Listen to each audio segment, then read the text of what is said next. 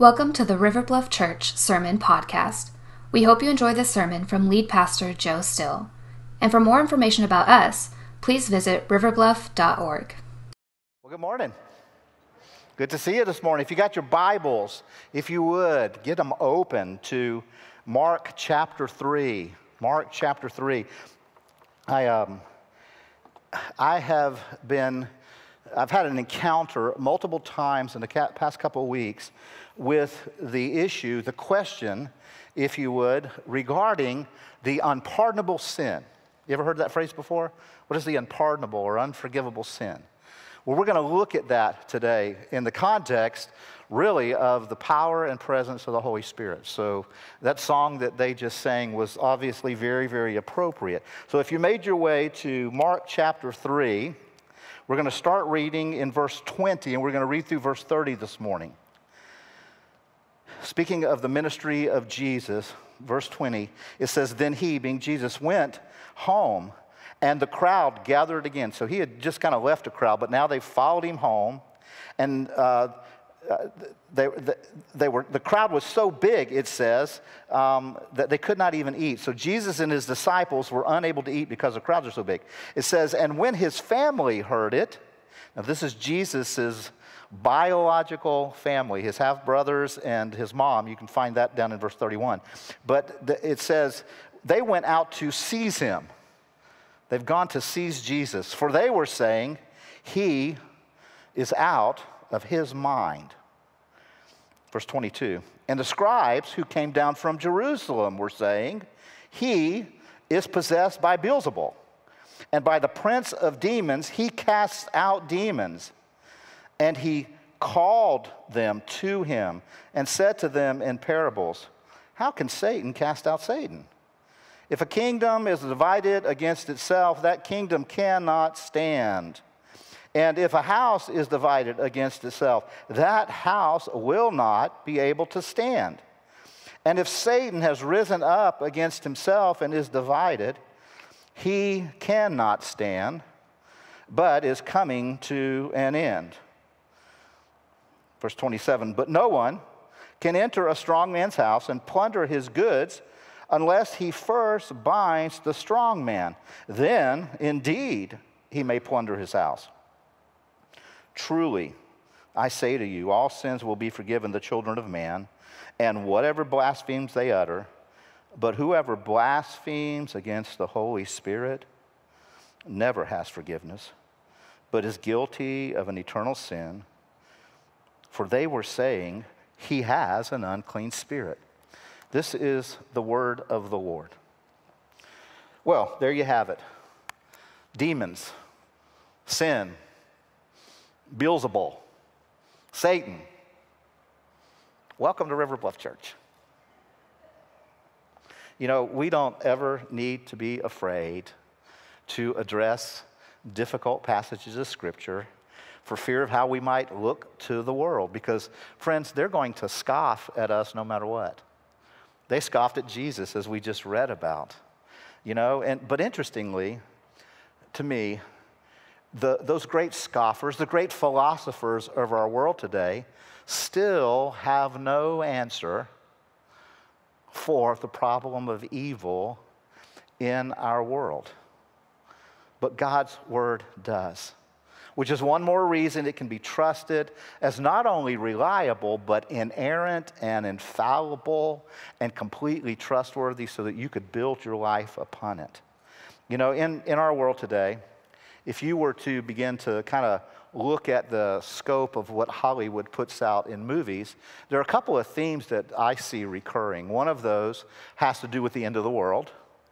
The other has to do with darkness and demons and, and uh, just incredible evil, you know, zombies, all that kind of stuff. And movie directors and Hollywood script writers, you know, they have to oftentimes imagine what the face of evil looks like. Jesus, when he was here doing ministry, never had to imagine. It was, he faced it daily. It was constant with him in his ministry. And here we see him dealing with this. But you and I need to remember we deal with it too. We, we, we face it too. We don't always realize it. We often don't recognize it until it's much too late. But here's the thing with Jesus anytime he came in contact with the kingdom of darkness in the scriptures, he dealt with it head on, directly, with full, complete authority. Now, if you wanted to jump back to the Gospel of Mark, the beginning of the Gospel of Mark, kind of Mark records the very beginning of Jesus' earthly ministry. And you notice that Jesus immediately, when he begins his ministry, he jumps right into, he, he first declares what the gospel is, and then he jumps right into beginning to heal people of diseases and sicknesses and calamities that they have faced. He also begins to cast out the demonic, those who have been enslaved to, to Satan and his power. Um, Mark chapter 1 uh, tells us about an encounter early in Jesus' ministry uh, where Jesus is teaching in the, the synagogue at Capernaum. And Jesus is, is teaching in there, and there's a man uh, present who is battling this attack from Satan, demonic attack, and he just cries out right in the middle of the service. And Jesus doesn't miss a beat. Jesus, he just, he deals with the situation authoritatively. He frees the man from this demonic possession. You can go back and read it if you want to later on. But what I want you to see is what happened to the crowd that was present in the synagogue in that moment. Mark chapter 1, verse 27 is going to come up on the screen. It says, They were all amazed. So they started asking questions among themselves, saying, What is this? A new teaching with authority? He commands even the unclean spirits, and they obey him. What's this? I mean, they're, asking is, what's going on here? Really, the question probably was better who is this? Who, who is this that is able to, to so radically deal with the demonic, to deal with disease? And today's text, we see Jesus confronting the kingdom of darkness and the subject of Satan. Now, as I see it, that those 11 verses that we just read kind of have three kind of breakups, if you would. The first kind of starting point that I see is Jesus being accused. And there are two very significant groups in Jesus' life that come and make accusations against him. The first group is Jesus' own family. Now, that resolves itself when you get down to verses 31 and following. And we're not really going to address that too much, but I do want you to notice what they accuse Jesus of. They accuse Jesus, his family does, of being mentally unstable. They just say he's got, he's got mental instability. And so they're kind of coming coming against what Jesus was accomplishing in the kingdom of God. Mark chapter 3, verse 20, it says, Then he, Jesus, went home. The crowd gathered again so that they could not even eat. And when his family heard it, they went out to seize him, for they were saying, He is out of his mind. Now, again, go down to verse 31, you see that his brothers are there. And you'll see that his mother is there. Now, I don't know, maybe his brothers were there because they, they just, they, they thought, okay, our family's getting a bad reputation. You know, I, I don't know what's going on with my brother here, but we, we got we got to reel him in. But see, they were not accurately seeing the spiritual battle that was going on. They had completely misjudged Jesus. And the scripture says they went to seize him. That same phrase, seize him, is also translated later in the Garden of Gethsemane when the uh, temple guards came to arrest Jesus. They came to arrest him. Same, same words, arrest him or seize him. And that happened just before his crucifixion. So the, the family is, amen, amen. She's got it going on this morning. Somebody else, shout out. The, um, the family is here to, not to rally around Jesus, but to round him up, to, to, to round him up. Now, maybe they were there out of kindness. It, it, it's possible. Maybe they heard that Jesus was working too hard. The scripture did tell us that he was working so hard serving other people that he could not even eat. And his mama was there. And his, you know, mamas, they want to make sure you do what? You eat. You know, they want, they want to make sure you, you, you got enough to, you're taking care of yourself. But what they weren't seeing was Jesus' kingdom focus. Later on, the Apostle John records Jesus saying about himself in John chapter 4, verse 34 My food is to do the will of him who sent me and to accomplish his work. Jesus says, What fills me up, what sustains my life, is accomplishing the purposes of my Father. Jesus said, That's what truly feeds me, what gives me life, what brings me joy. What, what about you? You think about the different areas of your life. Where are you finding your purpose? What, what do you feed on? What, what fills you up with joy? You know, far too often, it's the stuff of this world that we have to try to fill ourselves up with. The, you know, bigger, better, newer. Bigger, better, newer car, bigger, better, newer boat, bigger, better, newer vacation, bigger, better, newer adventure. We keep chasing after these things, and Jesus is saying life can be about so much more. There's so much more to life. He said, My joy, my food, what sustains me is doing the will of God.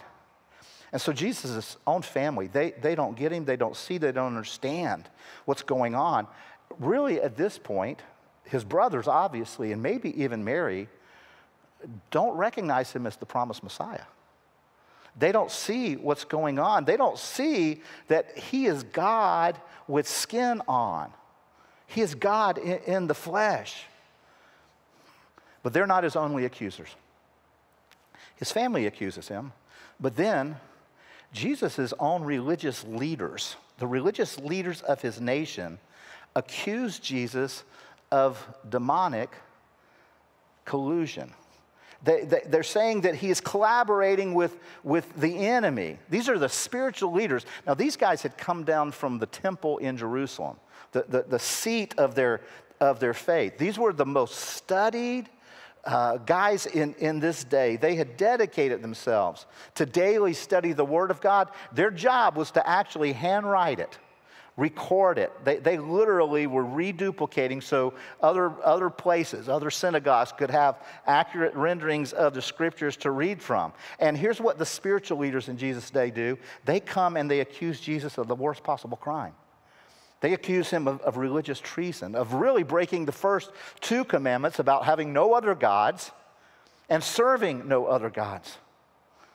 In Mark 3 22, we read, And the scribes who came down from Jerusalem were saying, He is possessed by Beelzebul, and by the prince of demons, he casts out the demons. And so they're actually leveling two accusations. First, they're saying he's been possessed by a demon. They specifically say possessed by Beelzebul. Now, who's this Beelzebul thing? What, what, what's up with that? It has its root meaning from the Old Testament. Some of you may have remembered, we talked about this a few weeks ago about the, the, the false god Baal or Baal. Uh, you can read about it all, really throughout the Old Testament. But in Elijah, um, in 1 Kings chapter 18, Elijah is on the top of Mount Carmel, and he is, there's a smackdown going on between Elijah versing the 450 prophets of Baal. And in that moment, uh, there's proof who God, the God of gods, really is. And it's Yahweh God, Elijah's God. And uh, so Elijah kind of mocks and, and, and scoffs at those, those false prophets. But on that day, God is proven to be God. And Baal is proven to have no power whatsoever, that he's just a statue carved by human hands from some discarded wood. That's basically who he was. And the scribes loved that story, and they knew that the people of God loved that story. That, I mean, that's one of those stories you get behind and say, our team really, you know, we, we kicked butt and took names that day, you know. And so God's people were excited about that story. They would have connected to, to, to all of this. And so the scribes are using that story to make accusations against Jesus. They're pointing back to this Baal thing. Now, over the years, the hundreds of years between 1 Kings 18 and, and now where we're seeing Jesus facing them, that, that name had been had some, you know, some descriptors added to it. And so the, the name became associated with the Lord of the Flies or the Lord uh, of the Dead. But all biblical scholars that I read agreed they're talking about Satan. This is a reference to the devil himself. It's just kind of another name swapped out. And so they were accusing Jesus of being possessed by Satan himself and in league, in collaborative effort uh, with Satan. That Jesus had himself been so darkened by evil that now he was colluding with the prince of all, all evil, the devil himself. Now remember, they came down from Jerusalem. These are the top scholars of religion in that day, and they're, they're telling people he's possessed. He's possessed, and he's colluding. These were serious accusations. Well, that leads us to kind of the next phase in this account. And that's Jesus' response. Let's look how Jesus responds. Because Jesus responds to these two accusations leveled at him by these scribes with two parables. And I really pray that you see the brilliance of Jesus in, in, dealing with this the way he does. But before he, he gives those parables, he first does something else even incredibly powerful and, and really just so much like Jesus. Remember, they are coming after Jesus' heart. They are, they are personally attacking Jesus' heart for God. They're coming after him that way. They're, they're attacking his integrity. And Jesus, he responds to their jealous, arrogant, venom filled lies with an invitation. Look, look at, eh, Jesus gives them an invitation to community with him.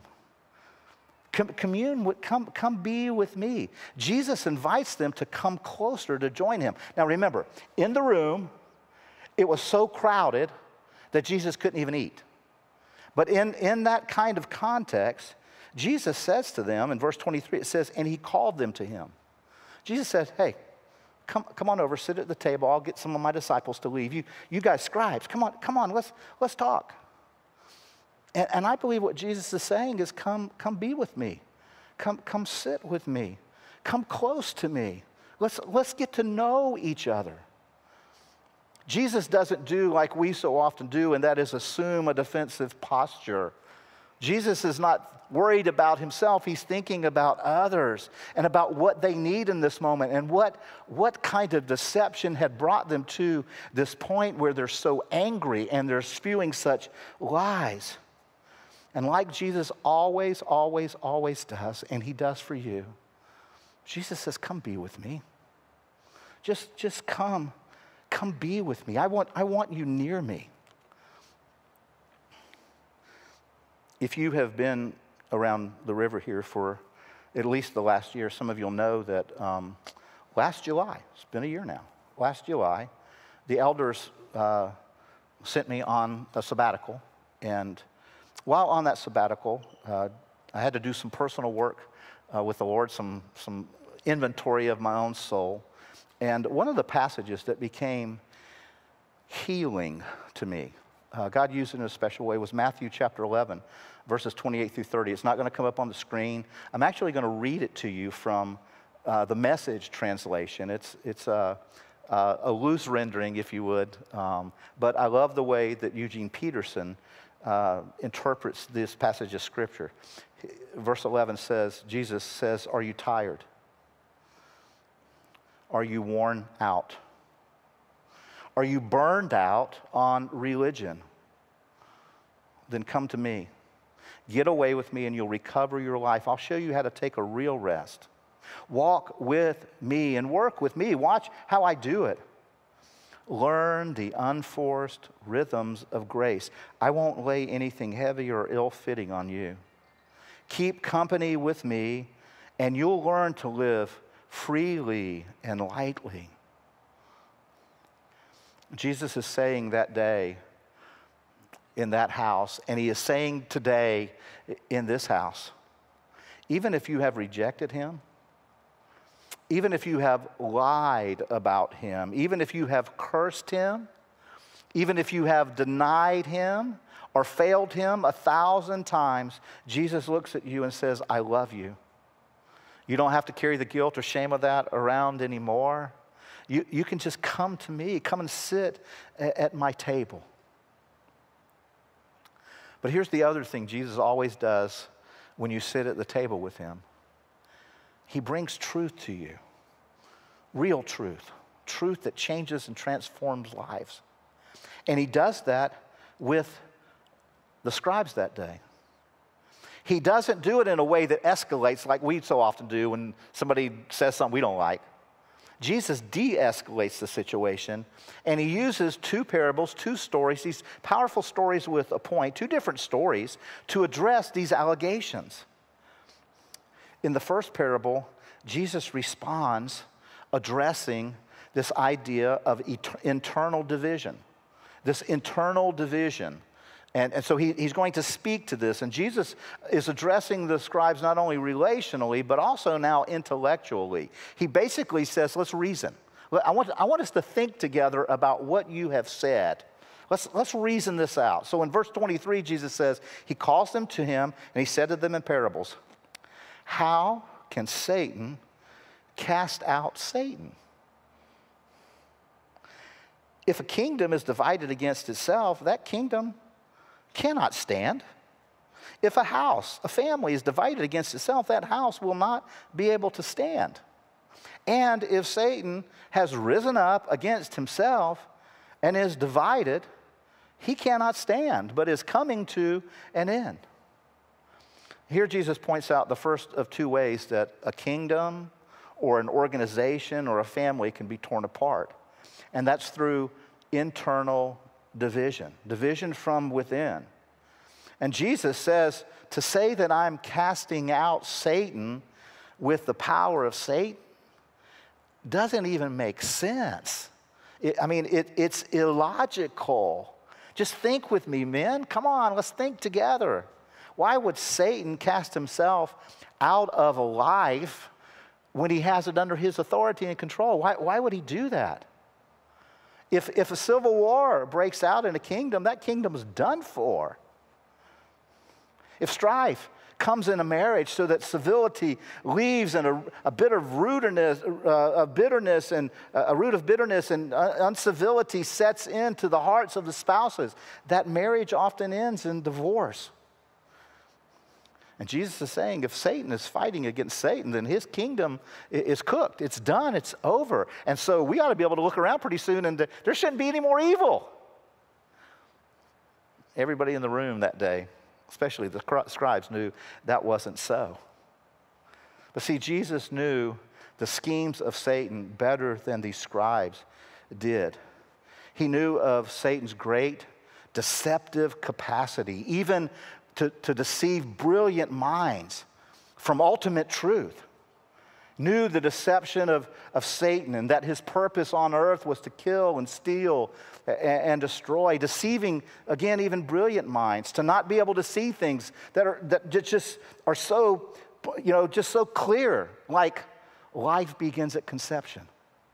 Brilliant minds have been deceived into thinking that's, that's not true.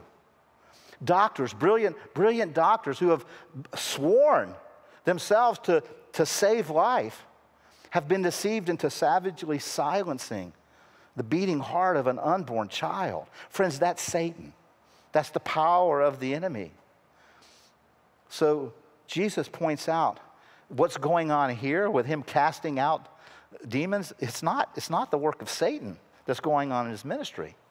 And so, what Jesus is doing here in this first parable is Jesus is pointing out that he has wisdom about how the world works how the world works in the physical realm with real kingdoms and real families, and how the world works in the spiritual realm. No ruler would stand against himself. No ruler would kick out somebody who's doing their bidding. That would be foolish. No enemy army attacks it, it itself. Jesus is saying it's not the power of Satan by which I cast out demons, but it is a power. It is an incredible power. And then Jesus responds with his second parable. I love it because it's a one verse parable, just a one verse parable. And what Jesus does here with this parable is he responds about an external attack. So he looks at how something can fall through internal division, but also from external attack. And now Jesus is talking about not something going on on the inside of the house, destroying it, but something that's coming from the outside against it. In verse 27, Jesus speaks these words But no one can enter a strong man's house and plunder his goods unless he first binds the strong man. Then, indeed, he may plunder his house. And I love this. And Jesus, again, he's brilliant here. And I'm not really sure the scribes we're sharp enough at the moment to pick this up. But Jesus is saying there's another way a kingdom can fall, and that is a more powerful invading force comes from the outside to take over. And what Jesus is saying here is there is a strong man, but there is a stronger man. He's saying, yes, Satan is a strong man, but I am the stronger man. I am the stronger man. And so, what Jesus is pointing out in this second parable is this that he has power over Satan. That he has power over Satan. Sure, Jesus says, Satan has power, but nothing like the power of God. Nothing like what I've brought on earth. Now, several biblical commentators that I read as I was studying this in Mark chapter 3 point to a prophecy uh, found in Isaiah chapter 49. And you'll see uh, the, the, how, how closely they align with this one verse parable of Jesus. Look at uh, Isaiah 49, verses 24 through 26. And one of the things you ought to know the scribes and Pharisees, they loved Isaiah. They loved to quote the book of Isaiah, they loved to study the book of Isaiah. Verse 24 of chapter 49 says, Can the prey be taken from the mighty, or the captives of a tyrant be rescued? For the, uh, thus says the Lord, even the captives of the mighty shall be taken, and the prey of the tyrant be rescued. For I will contend with those who contend with you, and I will save your children. I will make your oppressors eat their own flesh, and they shall be drunk with their own blood as with wine. Then all flesh shall know that I am the Lord, your Savior, and your Redeemer, the mighty one. You see how he's talking about God said, I'm going to deal with those strong people because I'm stronger. I'll deal with your strong enemies because I'm stronger. These, these passages compare together and they're saying the same thing. And what Jesus is saying here in Mark chapter 3, he's saying, I, I didn't, I didn't come here to negotiate with Satan. I didn't come here to simply try to manage his mess. I'm not just here to minimize the destruction that he's brought. Jesus is saying, I'm here to crush his head. I'm here to bind him up. I'm here to take away from him the tools that destroys my people. I'm coming to set captives free. I'm going to forgive their sins. I'm going to, even their sins of slander against me. And eventually, eventually, I'm going to throw him into a pit. And Jesus is saying that before anybody can set any captives free, before he can plunder the house, Satan must be bound. Satan has to be bound. Now, like many of you, I have at times when facing very serious circumstances, uh, walking with people who are uh, experiencing great difficulty, things like a, a child going way off the rails, a marriage in significant trouble somebody battling uh, an incredible addiction. There have been times as I have prayed over them or with them or for them that I have used the phrase, God, would you bind Satan? Would you bind Satan in this circumstance, in this moment? Maybe you've done it. Maybe, maybe you've heard it. And I want you to hear me say, think, it's, I think that's okay. I think that's still okay. But I want you to know what we're really praying for is the protection of God. We're praying for the intervention uh, of God. We're asking for the divine to step into this situation. But really, truly, biblically, historically, Jesus bound Satan. Past tense. Jesus has already bound Satan, and it happened on the cross.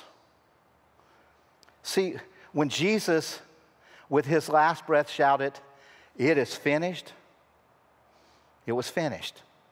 Satan was bound. The power that Satan had because of being able to hold our sins over our heads were shattered. Jesus bound him from that tool. And three days later, when Jesus got out of the grave and conquered death, Jesus stole that tool from Satan. He could no longer hold the fear of death and separation from he could he no longer had access to that. God bound his other arm. Jesus did on the cross and, and through his resurrection. So when you and I are praying, asking God to bind Satan, what we're actually praying is that God, this great truth, would you apply it here? this great reality that I am living in because I'm a New Testament Christian. Satan has been bound. My sins are forgiven. I have life eternal. God, take that binding power and apply it here. Because Satan no longer has that authority. And I'm asking God to apply that truth. And, and God, had, God had promised that all the way back in Genesis chapter 3. The very first time God prophesies to Satan about his demise. If you wanted to go back to Genesis chapter 3 and look at verse 15, uh, God is having this conversation with, with Satan and, and, and telling him that the curse that has come upon him. And, and God says, He, and, and, and God is speaking of Jesus here. He said, He will crush your head. Sure, you're going to strike his heel, but He is going to crush your head. Now we know that Satan bruised Jesus on the cross and the events leading up to the cross, that Jesus was beaten and bruised and battered. Satan struck him. But Jesus went willingly to all that. He, he chose all of that. And Satan may have thought for just a little bit, I did it. I won. But three days later, Jesus proved he had not that he had been defeated and bound. And Jesus foretold what that would look like. Just shortly before, he was with his disciples and he foretold, recorded in John chapter 12, verse 31. Jesus says this now, in this time, now, with his disciples, now is the judgment of this world. Now will the ruler of this world be cast out. And I, when I am lifted up from the earth, will draw all people to myself. Friends, that happened on the cross. Jesus dealt decisively with Satan on Calvary. He is a defeated foe. He knows that the war has been won by Jesus, but he's not completely powerless yet. Not completely powerless yet. He's still out there running around causing havoc, and he'll continue to do so until Christ returns put him in the pit. In between services, somebody, uh, Dean Infinger, came up to me and, and told me a story that I'm not going to use the illustration I used in the first service. I'm going to use his illustration because he told me I could. But it was a story about, and I may not get it right because I don't have any notes written down. But um, so uh, maybe I'm making parts of this up. Um, but the story is told about a missionary that had served in Africa and he was in a village and he was teaching. And while he was teaching there, um, one of the people that he was teaching was asking questions.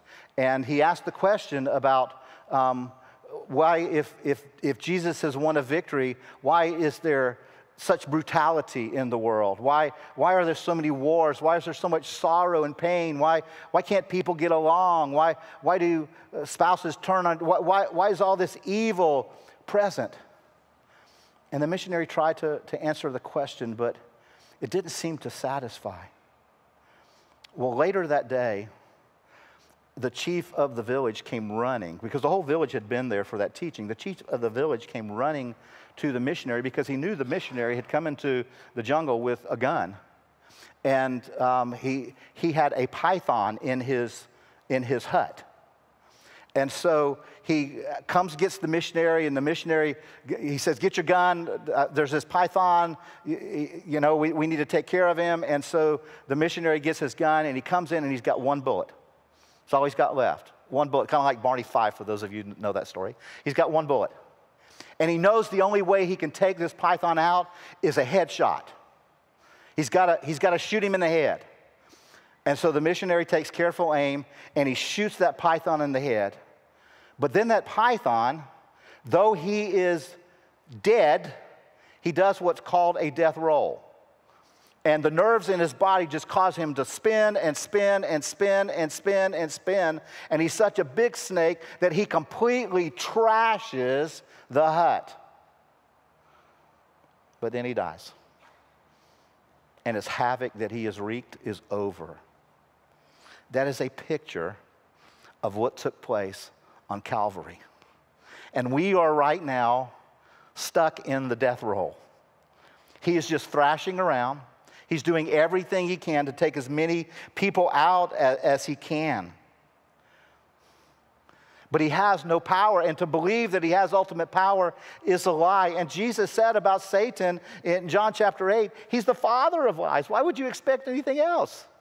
He's going to lie to you about the power that he has. He's a defeated foe. The stronger man, Jesus Christ, has come into his house and bound him. And Jesus is able to take authority over sickness and disease and death and demons. And that's why you and I, in his name, we can come and declare forgiveness to the world because of Jesus. It's why we can stand against any evil in his name because Jesus did the binding. And once Satan is bound up and that truth is declared and believed, people who have been tied up, held captive, can be set free by the strong man Jesus. You and I can be set free. We do not have to live under those oppressive spirits. Now, Jesus has responded to his accusers. And he's coming, he's seated at the table. He's addressed these two accusations. He's responded with these powerful stories with points. But Jesus says, now truly. He says, truly. And when Jesus says truly, this is in, in, in, verse 28, when Jesus says truly, it means you can take it to the bank. It's, it's real, it's a done deal, you can trust in it. And this is what Jesus says Truly I say to you, all sins will be forgiven. More of you need to be smiling right now. All sins will be forgiven. All of your sins will be forgiven. All sins will be forgiven the children of man, and whatever blasphemes they utter. But whoever blasphemes against the Holy Spirit never has forgiveness, but is guilty of an eternal sin. For they, being the scribes, were saying that Jesus, he, has an unclean spirit. Now, Let's talk about the unforgivable sin in the moments that we have left. If you've read this before and wondered, what is this unforgivable, unpardonable, what is this blaspheming the Holy Spirit stuff? What in, in the world is that? Well, if you struggled with that, you came to church on the right day because I want us to talk about this in what little bit of time we have left. It means to blaspheme the Holy Spirit. See, what, think about what Jesus has been doing up until now. He's been performing miracles by the power of the Spirit. He has been casting out demons and healing people by the Spirit of the living God. In fact, if you go over to Luke's account of this same moment in Luke chapter 12, Luke describes uh, Jesus' statement here. He says, Everyone who speaks, this is that warning, everyone who speaks a word against the Son of Man will be forgiven. You can say anything about Jesus you want to, Jesus says, that can be forgiven. But the one who blasphemes, and this is an idea of continuous, who is blaspheming continuously against the Holy Spirit will not be forgiven. In other words, Jesus said, I'm doing the work that I'm doing by the power of the Spirit of God. There's a new kingdom come, and I'm, I'm the king. And Jesus is making this incredibly strong, powerful statement. And the scribes come along and say, uh uh-uh, you're doing it by the power of Satan, the kingdom of darkness. And so, technically, what they were doing were they, they were attributing the work that God was doing with the work of Satan. They were saying these things are equal. That th- this equals this, that this work Jesus is doing is not the work of God but Satan. So they were calling God a liar, is, is in essence what they were technically doing. They were standing face to face with the Son of God, God, God in the flesh, and saying, the power that you are operating out of comes straight from Satan. And that is what Jesus is saying right here. If you continue in that kind of denial, if you continue in that, down that path, it will lead to your eternal damnation. Now remember, these men had witnessed blind people getting their sight. They had bore witness to lame people who had never walked before being able to walk. They saw these things with their own eyes. They saw people who had been possessed for decades, demons cast out and, and have a whole mind and a whole soul once again. But they still refused to believe that it was the power of God. And say, they kept saying, No, it's Satan. I, I, we're, we're, we're unconvinced. It's, it's satanic power. And Jesus says, if you continue in that denial, if you continue to resist the prompting and the urging and the pulling of the Spirit of God, ultimately, that will not be forgiven. So let's just step back for just a moment because there are people in our day who say that there's really no such thing as the unforgivable sin. And I get where they're coming from. I get if you've trusted Christ, that's, that's absolutely true. But there is one unforgivable sin, and Jesus is addressing it here. And he's saying it's got to do with the work of the Holy Spirit and you choosing to continually resist that. Do you know anybody that's doing that in our day? Is there somebody in your family? Is there a close friend or coworker? Somebody you go to school with? Who just continuously resist the compelling work of the Holy Spirit. The work that the Holy Spirit's doing to confirm. See, that work that Jesus was doing, that miraculous work of healing, casting out demons, the, the teaching that he was doing, all that work was by uh, the Spirit of God. And the Spirit of God was doing that work for the purpose of confirming that Jesus is the only begotten Son of God. That's what the Holy Spirit was doing. He was confirming that work. And G- the, the Holy Spirit is doing that for the world today. He is trying to compel and convince the lost world that Jesus truly is the Son of God. And so, this is the great warning that Jesus has given to the scribes that day. Do not continue to deny my deity. The Holy Spirit is trying to prove it. The Holy Spirit is trying to convince it. Do not reject that He is God.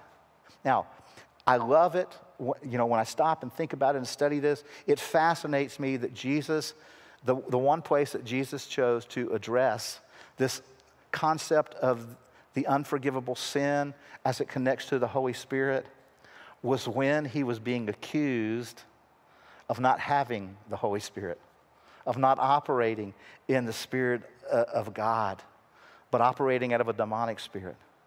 Now, just like the scribes in what we've read about whose hearts had grown hardened, people today see the transforming work of Jesus in the lives of others. You have people in your life who have seen uh, Jesus radically transform the lives of others, and they, they think, that's just fanaticism. There, there's nothing real to that. They're just, you know, they're, they're those Jesus freaks. You know, that, that, that's, that's all that's going on there. And underneath that is you not wanting to surrender what you think of is your control. When actually it's still Satan in control. Still Satan pulling the puppet strings. And see, Jesus wants to cut those strings. He wants to give you real life and real freedom. And Jesus says, I love you. I died on the cross for you. I, I want to save you. But you're resisting, you're resisting, you're resisting. You're saying to yourself, oh, that, that's, that's not real. See, that's what the scribes were saying that day. You know, people, I've heard people say, yeah, I, I believe in God, but I don't need this Jesus stuff. You ever heard anybody make a statement like that? I believe in God, but I don't need this Jesus. Those are some of the most wretched four words. I don't need Jesus. When what we all need to cry out is, I do need Jesus. I desperately need Jesus. But they, they think, ah, like the scribes, although that crowd hanging out with you, they're not as smart as me. They're not as learned as me. They don't spend as much time in the Bible as they, they have all these things. They think they're smarter. And if you pursue that for the entirety of your life, Jesus says you're going to end up on this path the scribes are on. And your mind will become darkened and your heart will become hardened. One of the things that was going on with the scribes, if you, if you look at specifically at that passage of scripture, you know, where it says they were saying, that, that passage of scripture literally means that they were doing it over and over and over and over again. They kept saying it and saying it and saying it and saying it. And, and while they were doing that, they were convincing themselves of a lie until it moved from their head to their heart. And they become self deceived, and they were on the path to eternal damnation. But one thing that I want you to be captured by is that at that moment, they weren't completely away from the power of salvation. Remember, Jesus had just said, all sins can be forgiven. All sins. And so he, the reason he's giving them this warning is because they were on the edge. They were right there on the edge.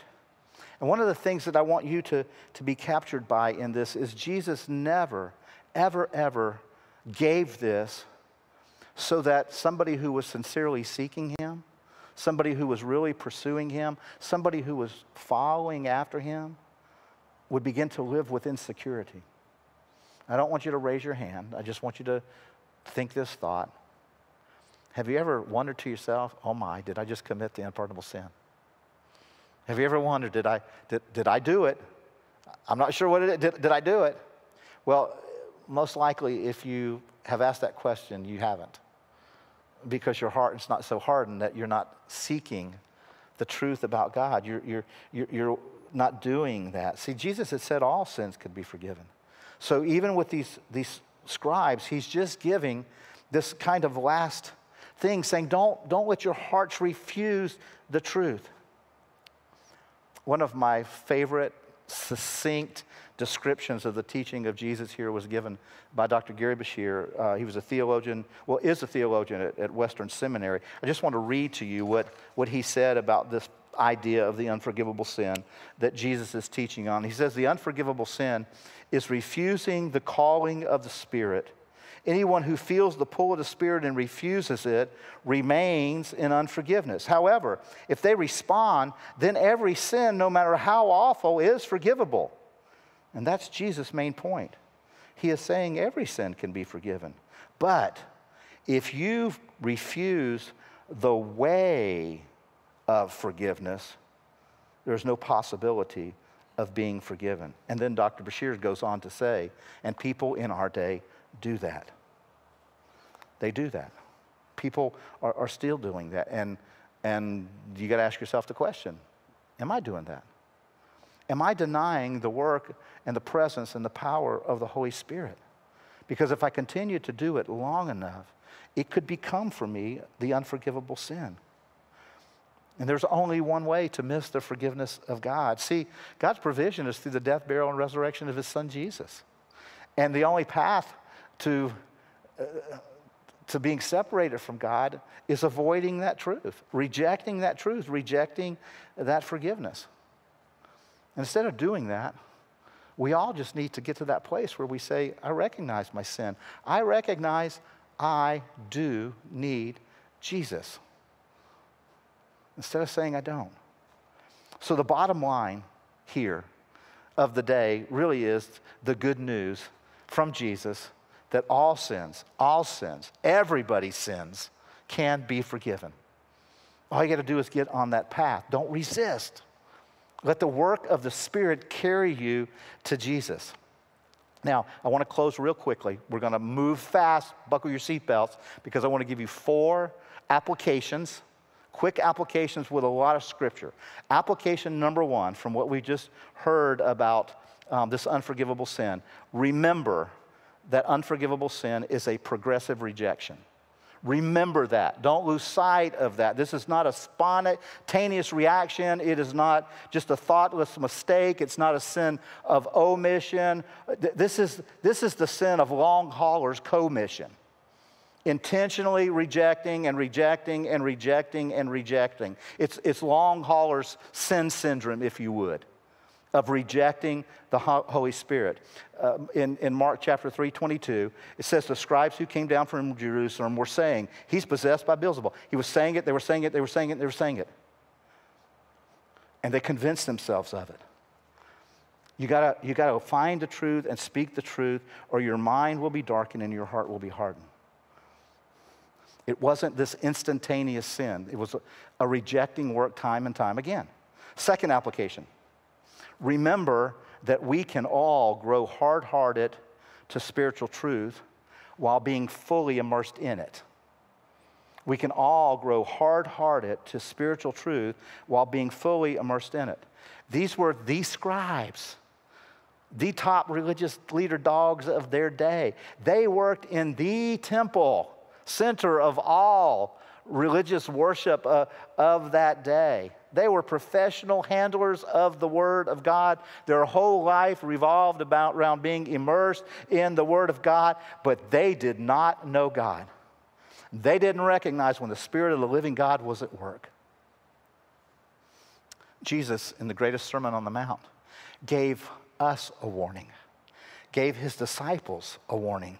In Matthew chapter 7, verse 21, Jesus said, Not everyone who says to me, Lord, Lord, will enter the kingdom of heaven, but the one who does the will of my Father who is in heaven. On that day, that day of judgment, many will say to me, Lord, Lord, did we not prophesy in your name and cast out demons in your name and do mighty works in your name? And then I will declare to them, I never knew you. Depart from me, you workers of lawlessness. See, you can be immersed in the work. You can be immersed in, in church life, but you can miss the person of Jesus. It's not about the work, it's about the person. It's about knowing Jesus. You can show up here every single Sunday of your life. But if you miss Jesus, if you miss his invitation to have communion with him, to be with him, you'll miss it. Third application I need to remember that I am in a spiritual battle. Always. Your biggest problem. My biggest problem is not my biggest problem. Yours is biggest problem isn't your biggest problem. Your biggest problem, my biggest problem is Satan. If you're a Christ follower, you have a big target on your back and he is aiming at you. He wants to take you down. Jesus told Peter that Satan is asked to sift you like wheat. But then Jesus told Peter, but I'm praying for you. Jesus is praying for you. Now, Satan's coming to sift you, but Jesus is praying for you if, you if you're a follower of His. But if you're not a follower of His, Satan wants to keep you blind. He wants to keep you deaf to the truth of God's word and blind to God's love and grace. He wants to do that to you. He wants to cut you off from God's power. In Ephesians chapter 6, Paul writes and tells us our battle is not against flesh and blood. Our battle is against the rulers, against the authorities, against the world powers of this darkness, against the spiritual forces of evil in the heavens. That is our great battle. That's what we battle against right now. And that leads us to the fourth and final application. And I just want to fill you up with lots of scripture here, okay? The fourth and final application is this we need to remember who the battle belongs to. Remember you're in a battle. But remember who the battle belongs to. It's ultimately God's battle.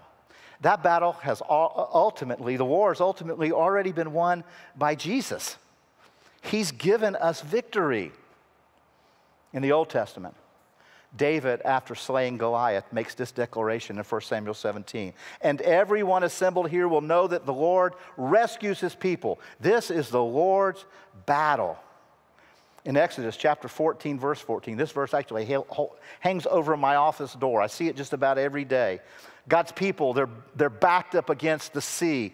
The Egyptian army has kind of got them with nowhere to go. And God tells Moses, Tell the people this the Lord will fight for you. You only need to be still. Those were the instructions that God gave. Deuteronomy chapter 20, verse 4 For the Lord your God is the one who goes with you to fight for you against your enemies to give you the victory. Over in the New Testament, Paul writes to the church at Rome, Romans 8 37. He says, Despite all of this, despite all the turmoil, despite all the darkness, despite all the evil you face in the world. Overwhelming victory is ours through Christ who loved us enough to die for us. 1 Corinthians chapter 15 verse 57 says, "Thanks be to God who gives us the victory through our Lord Jesus Christ." You have the victory if you're in Christ. You have victory. We've already been given this victory. And then let me close with this verse, John 16, 33. Jesus said this to his followers In this godless world, you will continue to experience difficulties. You're just going, it's going to continue. But take heart. I've conquered the world. I've overcome it, Jesus says. And he did that for you because of his love for you. He, he has won the victory. Jesus alone did that by the power of the Spirit of God. Jesus alone did that. And so here's how I want us to end our time together today. I'm going to ask the worship team to start making your way down. Come on, start coming on down. Just start heading on down. I'm going to pray while they're walking down here. But I just want us to, to end our time together as people living in victory because of Jesus alone, no matter what you're facing. You may be facing, you may be walking through the valley of the shadow of death right now. You may be facing marriage, marital turmoil. You may be facing a, a child going off. The, I don't know what you're facing, but you have victory in Jesus. You do in Jesus alone. Lord, we come right now. We come in this moment to thank you, to celebrate the great victory we have in you alone. Thank you that you have overcome death, that you bound the strong man because you have a greater strength. You took from him the threat of holding our sin over our head, that accusation. You took from him the power of death that kept us in fear. And you bound him because you have given us life and life eternal. Jesus, you alone did this. And so we come now to worship you. In your name alone we pray.